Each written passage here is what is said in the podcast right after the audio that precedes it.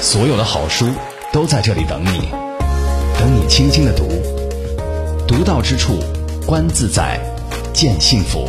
A good book is a good friend。你的私人电台书房，你的私人电台书房，南海轻阅读。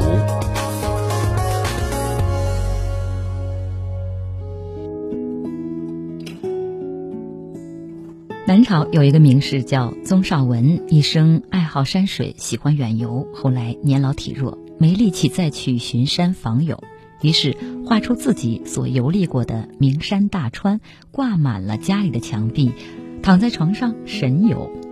而我们曾经介绍的岛屿书，德国作家朱迪斯·沙兰斯基的旅行是始于地图，用手指和目光掠过地图上的山川与河流，后来创造了自己的地图册《岛屿书》，以手绘地图和精心文字描绘了五十座位于世界边缘的岛屿，还记得吗？这里是南海轻阅读，我是周薇。今天呢，周薇和我的责任编辑丁旭一起要带给你的是。有关金宇城的《繁花》，有很多地方中，我们的一生也许都无法到达；也有很多的岁月，我们无法经历，或者是无法重温。不过呢，好在借助文学的力量，我们有了能够穿梭于时空的想象。一本书占的空间不大，纸页上的文字却能承载起一座城市、一段历史，带我们去到那些双脚无法踏上的土地。如果我问你上海是一座怎样的城市，你会想到什么？是张爱玲笔下的灵眸细算，还是王安忆的梦醒黄粱？衣香鬓影，灯红酒绿，在你的书房里藏着的也是一座解放前的上海吗？所以今天要给你讲的是，跟曾经周薇带来的味道上海当中有稍许不同的是，金宇澄的小说《繁花》可能会给你不一样的感觉。六十年代的少年旧梦，处处人间烟火的斑斓记忆；九十年代的声色犬马，一场接一场的流水宴席。即使繁花零落，曲终人未散。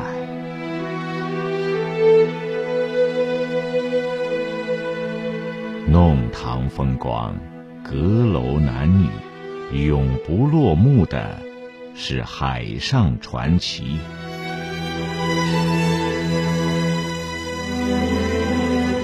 轻阅读之海上花开，听金宇澄说繁花，寻找失落的上海记忆。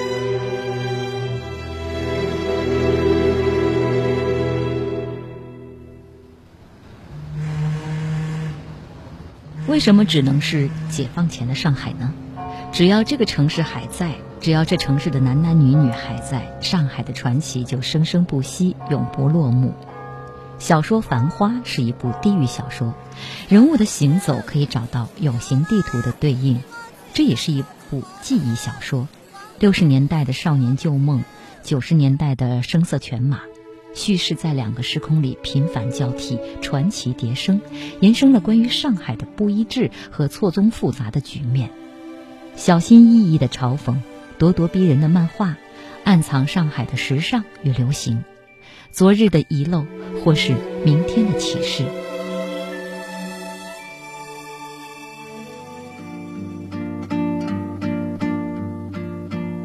有天早上，沪生去买票。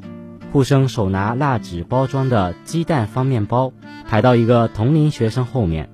此人叫小毛，肩膀结实，低头看一本《彭公案》。顾生搭讪说：“几点开始卖？”小毛说：“现在几点钟？”顾生不想。有手表的人不多。护生离开队伍，到前面问了钟头，回来说：“七点三刻。”小毛说：“这种电影只有女人喜欢。”护生说：“每人限买四张。”小毛说：“我买两张。”护生说：“我买六张，缺两张。”小毛不想，过街长廊全部是人。护生无聊，小毛此刻转过身来，指书中一段让护生看，是繁体字。护生说：“这像《水浒》。”小毛说：“古代人遍地豪杰。”护生说：“比较啰嗦，正规大将军打仗，旗子上简单一个字，曹操是曹，关公是关。”两人攀谈几句，互通姓名，就算认得。队伍动起来。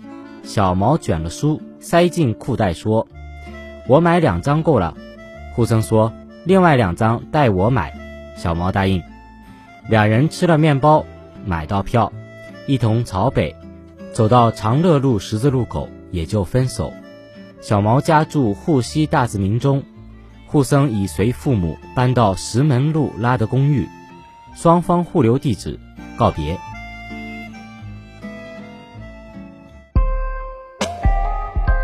轻阅读，独到之处，分享阅读的无限可能。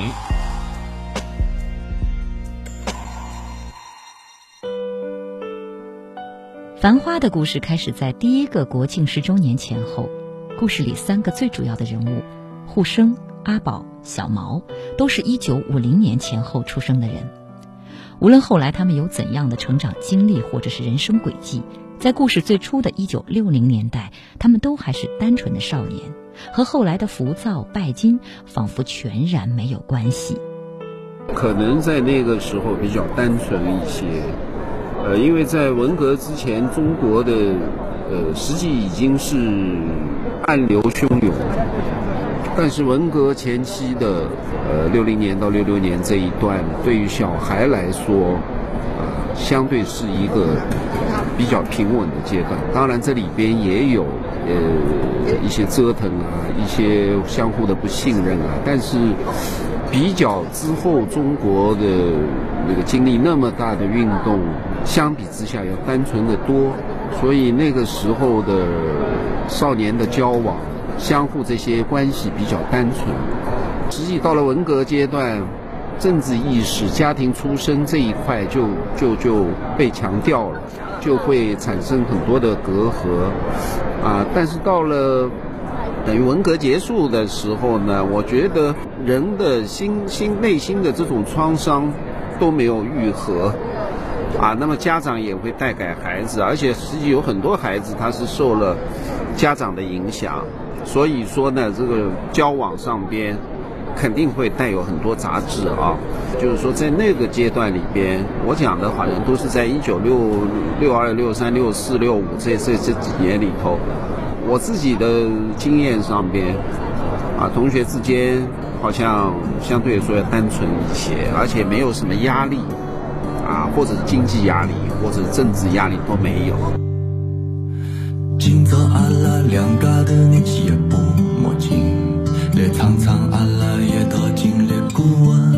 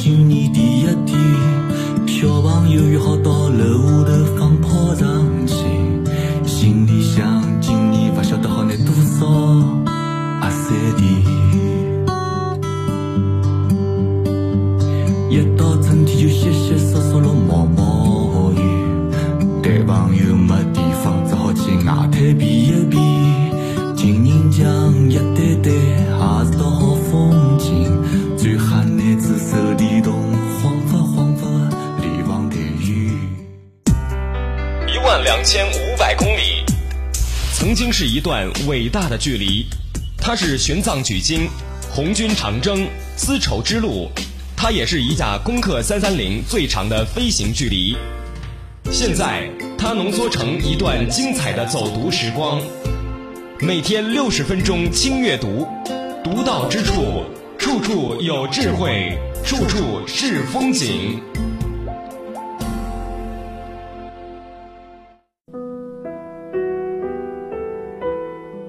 六十年代的少年旧梦，处处人间烟火的斑斓记忆。九十年代的声色犬马，一场接一场的流水宴席。即使繁花零落，曲终人未在。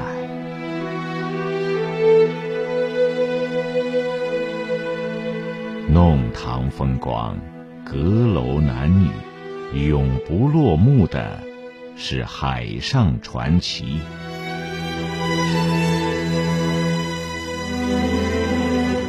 轻阅读之海上花开，听金宇澄说繁花，寻找失落的上海记忆。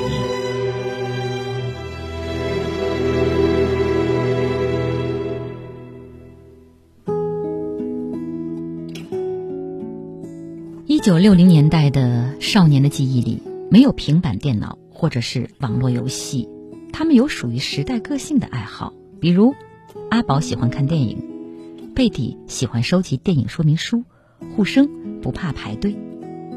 在豆瓣网上有一篇书评叫《海上浮世绘》，作者江北说，《繁花》里有很多故事，形象还是有温度感，举止做派显出上海人特有的气质。主人公自有一份骄傲，也处处皆是痕迹。阿宝与护生都没念大学，但他们交流起来向来底气十足。穆旦的诗、外国电影、苏联小说、流行歌曲、朱光潜美学，一说就懂，一点就通。既没有说这是老师的身教，也没讲这是长辈的言传，沪上青年的气质就自然的出来了。来自底层的小毛，在认识舒华之后，也曾有不俗的爱好，抄诗词，还抄得很是香艳，闺怨闲愁，句句指心，情窦早开的样子。金宇澄说：“也许正是物质匮乏，带来了一种时代的单纯。现在的少年时代的人，因为现在的那个互联网时代，啊，他的兴趣非常广泛，啊，但是在当时的时候。”因为东西比较单一啊，享受的东西也比较单一。你现在简直是不可想象，那时候的孩子就是听一个收音机，全家或者聚集在一起听一段节目，物质供应的这一块，啊，等于说一个物质社会，它缺比较缺乏的时代，它也会产生一种单纯的东西。呃，究竟是呃好还是不好，一下子也说不明白。实际当今这个时代，我们当下这个时代，可以说是历朝历代，在中国是最自由、最有文化的时代。呃，有那么多的人学音乐、学美术、学各行各业东西，那么多人在网络上写作，啊，那么多人和世界有联络，啊，那么多人可以出国。可以到任何一个世界上任何一个地方去，你可以在中国，你也可以到任何一个地方去，这在过去都是不可想象的事情。呃，现在这个时代对文学的要求也会更高，更加聪明的、更加自由的这一代的读者，我们作为作家，我们要为他们呃提供什么？啊，这是我在写作《繁花》的时候所想到的问题。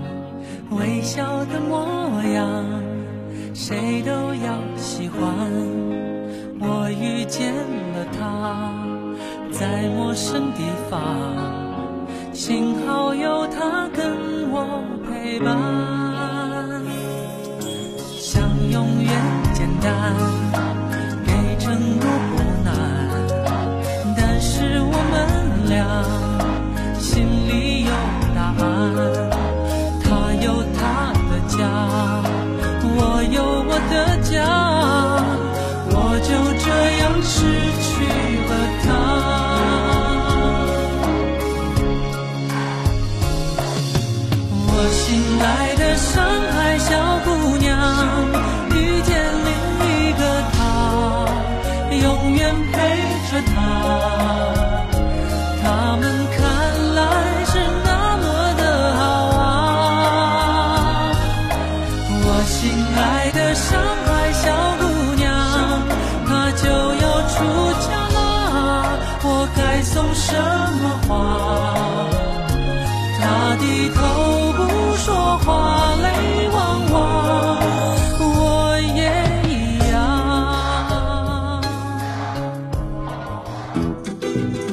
相遇，会心微笑。这里是轻阅读，独到之处，乐在其中。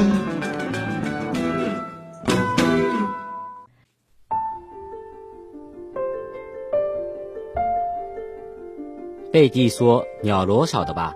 一开花，小红心样子。”阿宝说：“阿婆每年种的，邻居墙头上也有。”贝蒂说：“我一讲邮票，阿婆就笑了，因为菜地名堂最多，油菜花好吧，可以出邮票。草头就是金花菜，做一张；荠菜开花做一张。萝卜。”阿宝说：“不要讲了。”贝蒂说。阿婆讲了水八仙，做一套吧。阿宝说：“好嘞，再讲下去，天暗了也讲不光。”贝蒂说：“鸟罗跟金银花、凌霄、紫藤，算不算四方联呢？”阿宝说：“已经讲了不少，不要再讲了。”贝蒂说：“再讲讲呀，讲呀。”阿宝说：“好是好，只是前两种开的早了，鸟罗是草本，跟喇叭花比较相配。”贝蒂说：“不对，我不喜欢喇叭花，太阳出来就结束了，我不要。”阿宝说：“日本人叫朝颜，时间短，只是花开的再新，总归是谢的。”贝蒂不想。阿宝说：“古代人讲的，香色今何在？空知对晚风。”贝蒂说：“我不懂，我不开心。”阿宝静了下来。贝蒂笑笑说。阿宝种花，我就做蝴蝶。阿宝说：“嗯。”贝蒂说：“其实我就是蝴蝶。”阿宝说：“我喜欢树。”贝蒂说：“嗯，蝴蝶最喜欢花，喜欢树，喜欢飞。”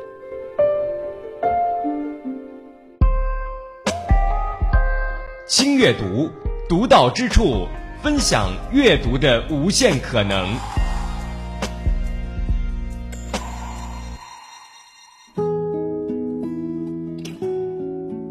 少年和成年时代的章节交错进行着，几百个人物在故事里来来往往，上台或谢幕，个个有故事。随便一个人物，哪怕是没有名字、没有几次出场的武士阿姨、二楼爷叔，也叫人过目难忘，可以成为那一类人的典型。读者江北说，《繁花》里有很多的欢喜，那些真的欢喜、叫人动容的欢喜，都发生在主人公的青少年时期。一旦长大，特别是改革开放之后，很多欢喜就掉色了，就虚假了，就暗藏着算计与刻意了，就成了某一种筹码，或者条件，背后是或明或暗的种种利益企图。成年章节里，女人做主角，活色生香，花枝招展；男人看戏，陪笑调和。读这一九九零年代的章节。你会不会突然想念少年章节里纯真可爱的贝蒂，这个消失在故事前四分之一的小小姑娘呢？实际上不是说呃，女的长大了怎么怎么样？实际里边的男人长大了也都都完全变了。实际在少年时代，不管是男孩子还是女孩子，而且在那个年代，我我都尽量的保留他们的一些可爱的地方。但是因为一个人的一生啊，所以人生是很可怕的。就是说，你经历了那么多的事情，你到后来最后都走样了，人都走样了。一个人为什么会老？一个人的面容为什么会变？变到后来简直和他的小孩子都完全不一样了。科学家做了一个很简单的比方，他就是说，你把一张很清晰、清晰的照片，你不断的在复制它，你复制三百遍，这个照片就模糊了，就和原先的清非常清晰的照片不一样。复印，你就一遍一遍复印，一遍一遍复印它。尤其是经历了我们这种动荡的年代。啊，我们经济的大潮，我们的面临很多的选择，啊，情感上的，啊，甚至于呃各方面身体的、生理的，而且这个社会就是这个样子，对吧？完了，他们说我对人物有仇恨，就是这些人，有的人也不错，但是你把他弄死了，啊，什么春香也死掉了，什么宁凤嘛，最后又这样。啊，那个阿宝的有一个朋友叫雪芝，雪芝到最后也也变成一个富富婆了，怎么样？我个人的意思是，我觉得人的一生非常短暂，它只会像一朵花一样，在一个阶段性会最漂亮。就像你买了一朵花，把它插在花瓶里，它会在三天的时候特别漂亮，这是一个自然规律啊。完了，一点一点。变样变化，所以说是花无百日红，因为贝蒂它是很早的时候它就突然消失掉。他如果存在的话，所以有一个朋友说我好担心看这本书，就担心贝蒂到最后五十多岁出来了。我说这是不可能的，倒不一定是就是唯一是他，只不过是他在这个时候消失掉了。里边有很多女性都非常可爱。男的怎么样？好像有有的人说，说这个小说好像男的都没什么，女的都写把它写得很坏。我说男的难道不坏吗？里边一个什么常熟的徐总，他自己都说他是最坏的男人，啊，还有一个偷专门偷看别人的这个小猫的邻居啊，都是很坏的人。只不过就是我说过一句话嘛，借着别人说过一句话，意思就是说女的一个比一个笨，男的一个比一个聪明。实际上，聪明就是邪恶。女的一个比一个笨的，实际的原实际这个代名词是什么？女的非常纯真，容易受伤害。好，这里是南海清阅读，今天跟各位分享的是金宇澄先生的《繁花》。稍事休息，精彩继续。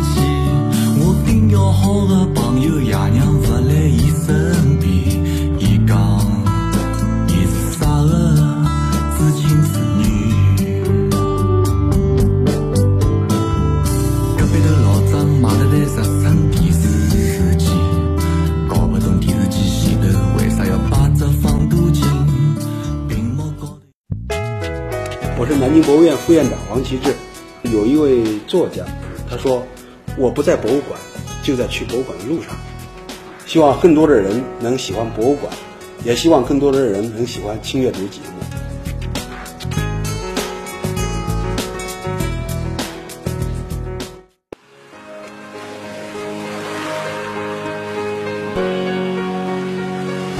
所有的好书都在这里等你。等你轻轻的读，读到之处，观自在，见幸福。A good book is a good friend。你的私人电台书房，你的私人电台书房，南海轻阅读。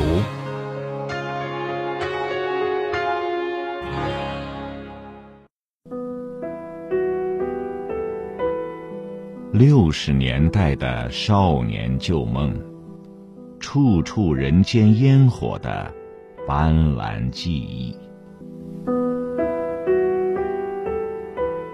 九十年代的声色犬马，一场接一场的流水宴席。即使繁花零落，曲终人未散。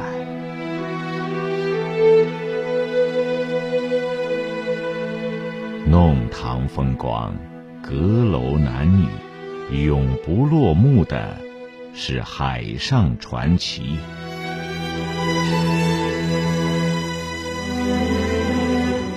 听阅读之《海上花开》，听金宇澄说繁花，寻找失落的上海记忆。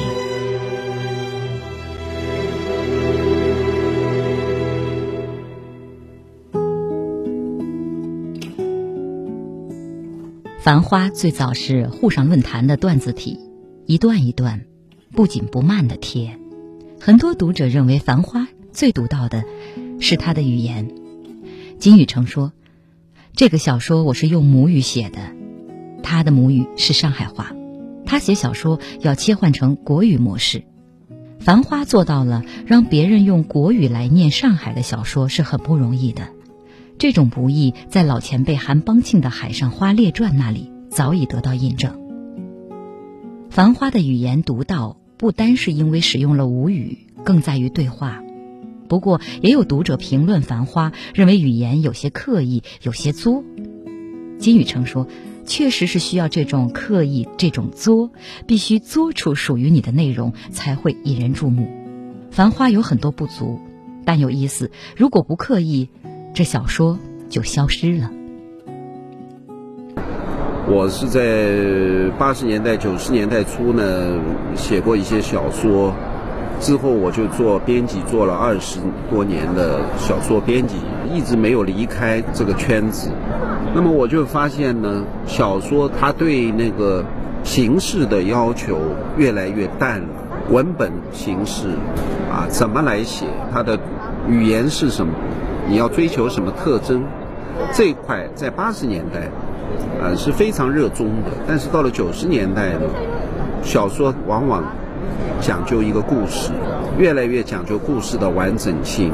我觉得是因为九十年代之后经济的发展、影视的介入，你的小说如果故事讲的有意思，影视就可以改编，或者说你这个小说推荐到国外去。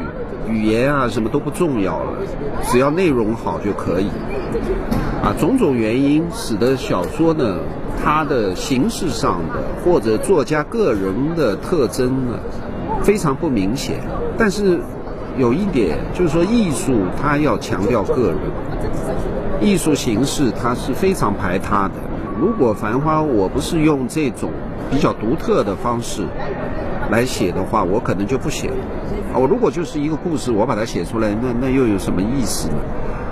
我的趣味就是从它的形式到内容，我觉得都应该有一些识别码啊，或者一种标识。呃，我这个《繁花》里边，我我是有一些简单的标点符号，我觉得这是一种比较有趣的实验，就是说，因为我们中国古代的或者一直到晚清。它有很多印刷品，它也是没有标点，它就是要靠你去圈点。那么我想把《繁花》做成在形式上边它比较中国化的，所以我要简化这一块。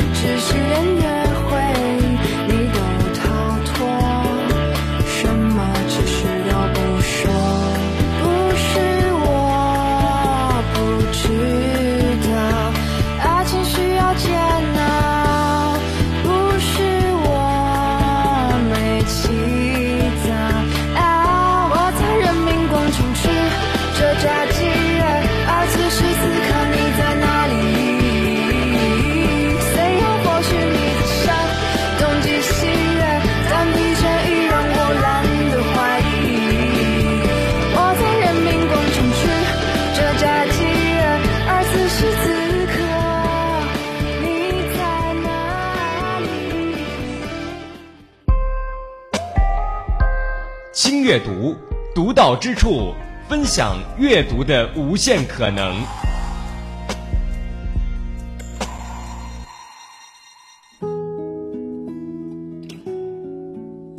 豆瓣网书评海上浮世绘认为，不想是有标志性的海派骄傲，不想就是保持沉默，突然不吱声不回应，它可以是很多种不开口状态的概括。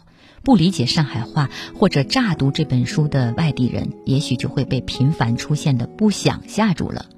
阿宝不想，小猫不想，护生不想，几百个不想。不想这两个字，除了表示语言上的静默，还含蓄地表达了当事人在沉默时可能的状态：面无表情的、皱眉的、轻微不屑的，甚至排斥与厌恶的。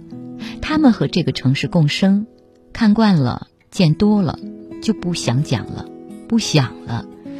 不讲还存在很多可能，讲了。呀，连可能都没了。繁花里极少揣摩人物心理。这自然是作者故意的，在这本书里啊，众位主人公真正骄傲的时候不多，面临难堪不堪的时候不少。不想有时候就是抵御难堪、回避不堪的武器，维持着做人做事的体面与尊严。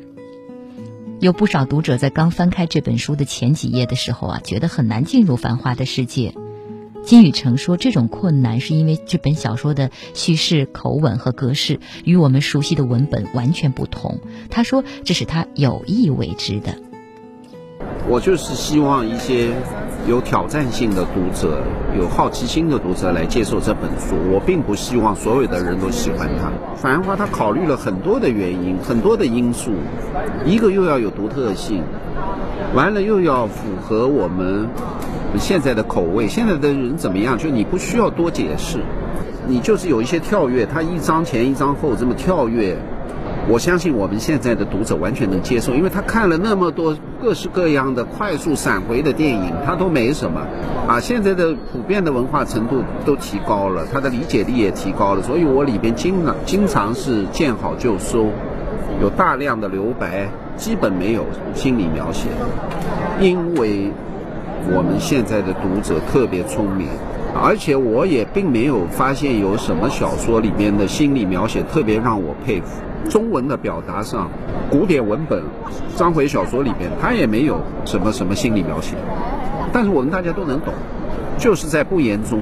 所谓一句话里边经常出现叫“不想不想”，就是不言语、不说话了。哎，有读者提出来说，这不这个作作者很奇怪。他就是把这个对方的反应都要写出来，就是他不说话，但是这个实际上骨子里边，他是一个上海人每天要讲的话，这是个上海的习惯。不想这两个字，我还是用上去，它能够代表一种上海人说话的样子。上海人经常就是说的这句话，每天每个上海人最起码说五遍。呃，只不过就是我把它写到小说里，大概有一千多个。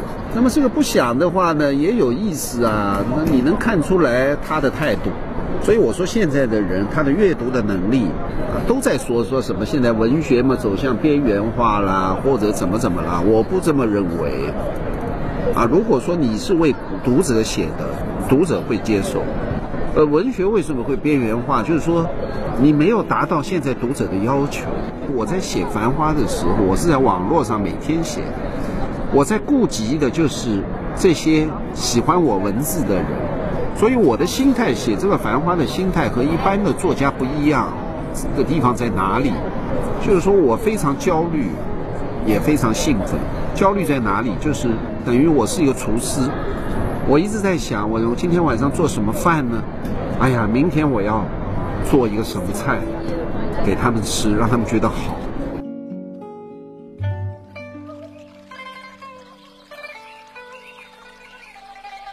齐白石六十二岁画虾，七十一岁定稿，十年写生，小画不小。生活可以推理，历史一样旅行。每天六十分钟，轻阅读，不轻。收藏灵感，美丽心灵。轻阅读，独到之处，无处不流行。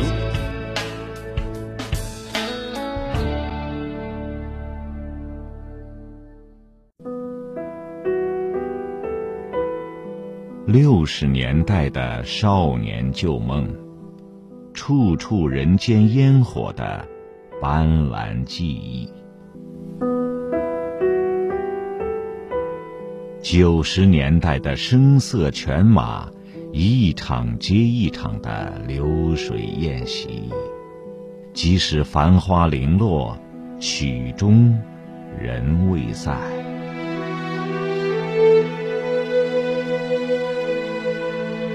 弄堂风光，阁楼男女，永不落幕的是海上传奇。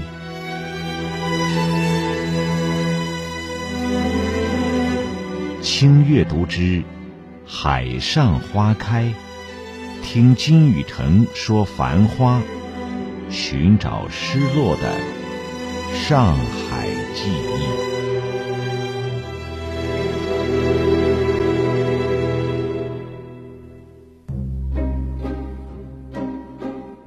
张小姐说：“此地高雅地方，像博物馆。”吴小姐说：“本地小菜。”吃茶有益。苏安说：“我来介绍这盘西路笋尖，本地的民国菜。笋皮切了卷刀片，包鱼肉、虾仁，加一点网标，上笼蒸透，再加笋丁、菜根丁、金腿丁勾芡。”汪小姐说：“好吃。”徐总听见，转过这只菜，停到汪小姐面前说。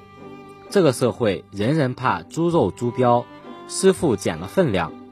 老实讲，女人皮肤要白，猪膘油最有用。汪小姐说从来没听到过，我吓的。徐总说，我有个老中医朋友，祖传美肤秘方，就是几种好药，加了黑毛猪膘油做药丸，吃三铁试试看，比兰蔻要灵。汪小姐笑说。我本来就是浑身白，到新锦江游泳，更衣室里人人讲我是白种人。黎黎不想，徐总说，汪小姐这样一讲，这只菜啥人还敢吃？别人一吃，等于承认皮肤不好。大家笑。汪小姐媚然说：“徐总，为啥一直盯了我讲呢？台面上人人是美女，会不开心的。”黎黎的脚尖掂了一击阿宝，表面微笑说：“客气啥呢？汪小姐的相貌就是灯样漂亮。”你我相遇，会心微笑。这里是金阅读，独到之处，乐在其中。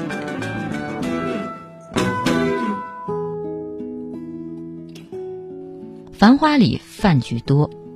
金宇澄说：“城市每天进行毫无意义的聚会，大家吃顿饭，没有具体目的。这一块没人写。一般设置的饭局都为情节服务，鸿门宴一来一往，用尽情节逻辑心机。包括张爱玲写的《吃饭》，都有逻辑在里面。繁花的饭局只是七嘴八舌，是展览会、城市故事会，故事是简单几句的处理，几句即可，比较难忘。”最后吵起来，这是事项的边角料。其实我们都参加过这种毫无意义的饭局，是无意义中的一种意义。有很多读者提出来说：“啊，怎么会有那么多饭局？好像小说里边你的饭局是最多的，而且都是无意义的饭局，啊，没有任何设置的，不是像鸿门宴或者什么有有都有目的，它是没目的的。”繁花的兴趣点在哪里？他就是要去寻找作为我们中国人的特征。我们中国人和其他人不同的地方在哪里？我发现就是饭局。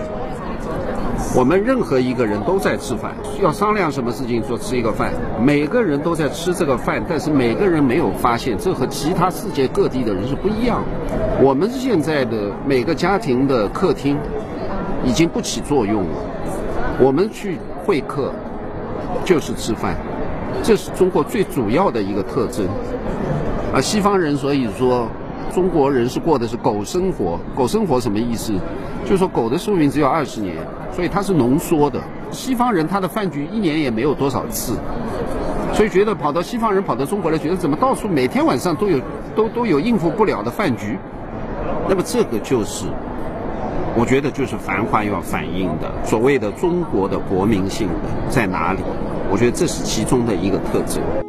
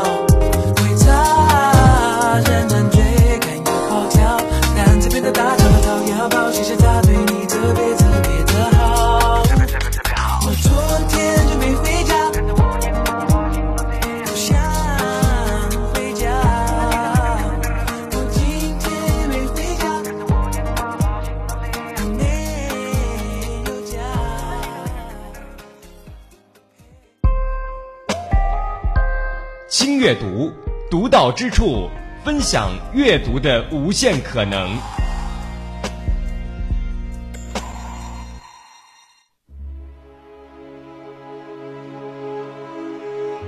护生叹息说：“梅瑞的情况我了解了，还是面对现实急也无用，可以想想办法重新做外贸，让阿宝也想想办法。”梅瑞说：“我情愿跳黄埔。”护生叹气说：“目前梅瑞只能随便小囡婆阿妈，要骂不还口，打不还手，夹紧尾巴做人，以后会好起来的，因为是上海。”样样奇迹会再有。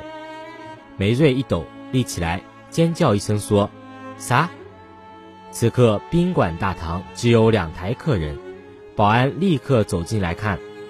护生说：“轻点呀。”梅瑞说：“我的好年华呢？我过惯的好生活呢？我哪能办？哪能办？”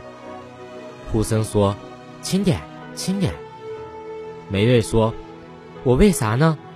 现在我天天做大脚娘姨，每天买菜烧饭、换尿布，服侍北四川路全家老小，手一伸已经像老姜，我就想死了。护生叹气，想了想，从皮包里拿出一只信封，说：“我再想想办法，数目不多，先收下来。”梅瑞拿起信封，朝护生身上一灌：“我见过多少世面，见过多少铜钿银子。”现在做这场噩梦，我真不想活了。梅瑞开始解衬衫纽扣，护生一慌说：“做啥？做啥？”梅瑞说：“我浑身发热了，全身出汗了。”护生说：“轻点呀。”梅瑞说：“我要死了，我不想活了，我变瘪三了，我现在只想去死。”护生，我已经是上海滩最吓人的女瘪三了。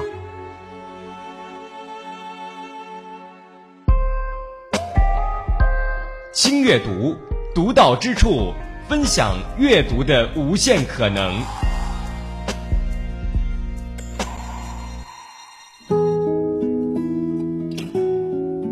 张平锦说：“《繁花》是一万个好故事争先恐后的起跑冲刺向终点。”豆瓣网书评《海上浮世绘》里写，《繁花》写到最后的是落寞的、空寂的、灰败的，有蛮深的幻灭感。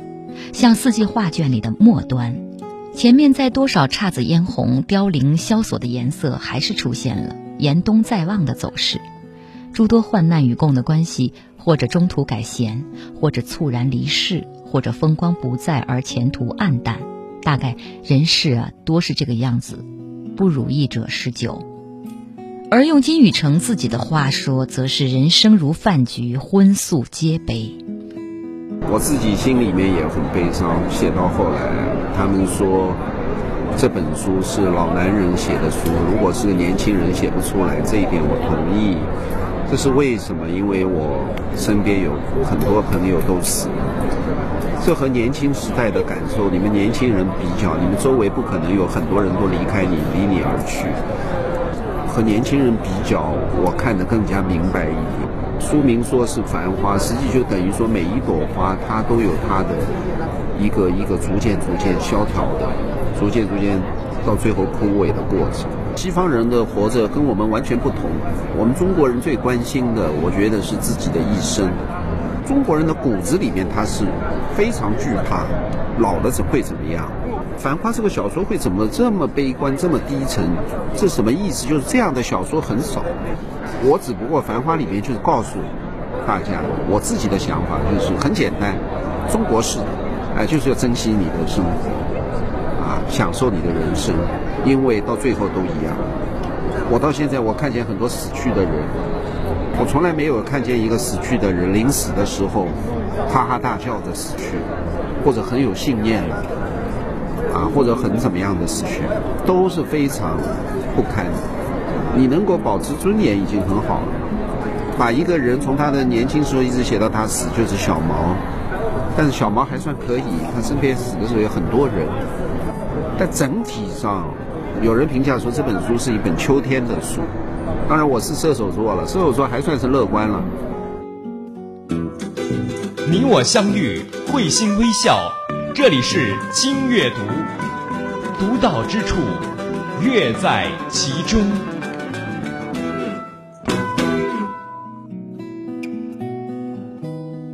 作家张怡薇说：“《繁花》里的人是平稳的市井，流言蜚语外加冷眼看三四。”关起房门来的欢情与遗憾，没有什么隐喻，处处是离题，蹉蹉跎跎一辈子就过完了，这也让人惆怅。传奇都是别人家的，自己只有衷肠。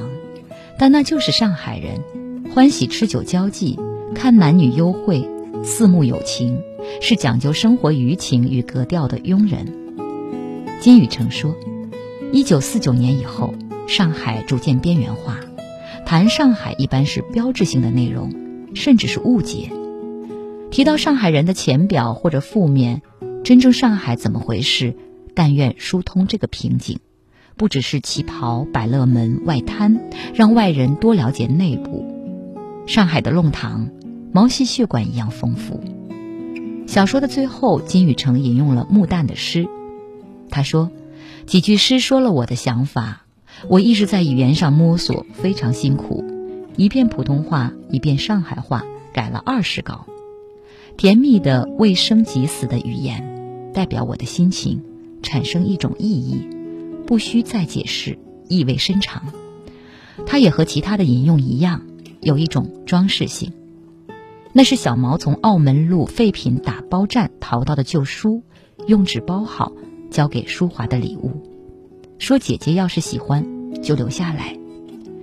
淑华拆开，是闻一多编的现代诗抄。淑华翻到木旦的诗，是繁体字。静静的，我们拥抱在用言语所能照明的世界里，而那未成型的黑暗，是可怕的。那可能和不可能的，使我们沉迷。那窒息着我们的，是甜蜜的未生即死的言语。它的幽灵笼罩，使我们游离，游进混乱的爱的自由和美丽。好，或许你现在还沉浸在金宇澄的语言风格当中，或者沉浸在《繁花》的内容情节里面。今天的轻阅读已经接近尾声了。今天周薇和丁旭的微言絮语就是这样。喜欢吗？喜欢，我们还会继续的再接再厉，为你带来更多更好的作品。那么就说一声再见了，下次我们再约，拜拜。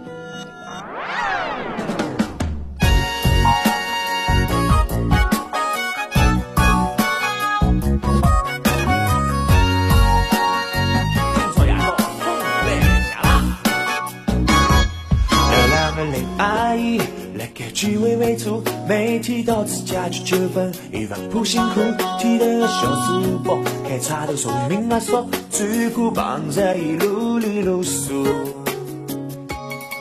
乐无问美国老妈，醒了的普通塔塔，媒体等着来。